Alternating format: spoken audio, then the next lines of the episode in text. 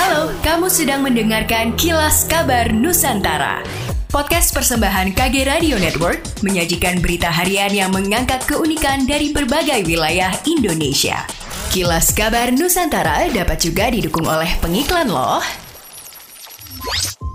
Suka dengerin true crime berdasarkan kisah nyata dari seluruh penjuru dunia? Dengarkan podcast Tinggal Nama yang diangkat dari cerita kriminal majalah Intisari. Persembahan video by KG Media dan Intisari di Spotify. Saat semuanya sudah terlambat.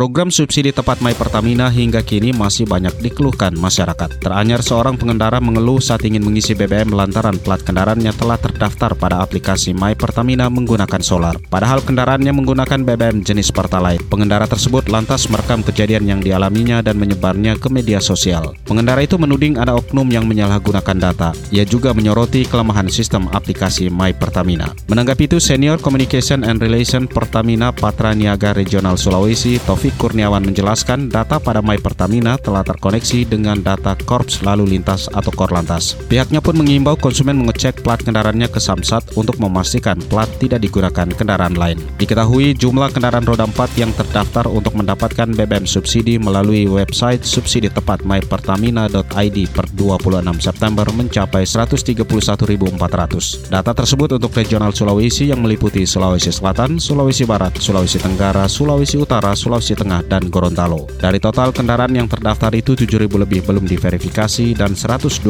lebih lainnya telah terverifikasi atau memiliki QR Code pembelian BBM. Adapun kendaraan yang menggunakan Pertalite sebanyak 104.000 lebih, sedangkan yang menggunakan solar sebanyak 26.000 lebih.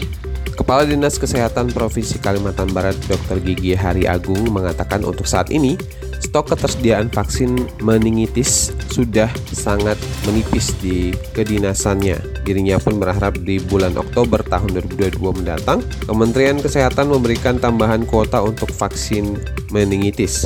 Lebih lanjut, Kadiskes menjelaskan untuk pelaksanaan pengelolaan vaksin meningitis sebagai persyaratan haji dan umroh dilakukan oleh kantor kesehatan pelabuhan atau KKP. Berdasarkan informasi yang dirinya himpun dari KKP untuk mendapatkan vaksinasi meningitis, calon peserta vaksin harus mendaftarkan diri melalui aplikasi online terlebih dahulu. Ia menyebut sampai hari Jumat minggu lalu, peserta yang mendaftar melalui aplikasi online sudah memenuhi vaksin yang saat ini tersedia.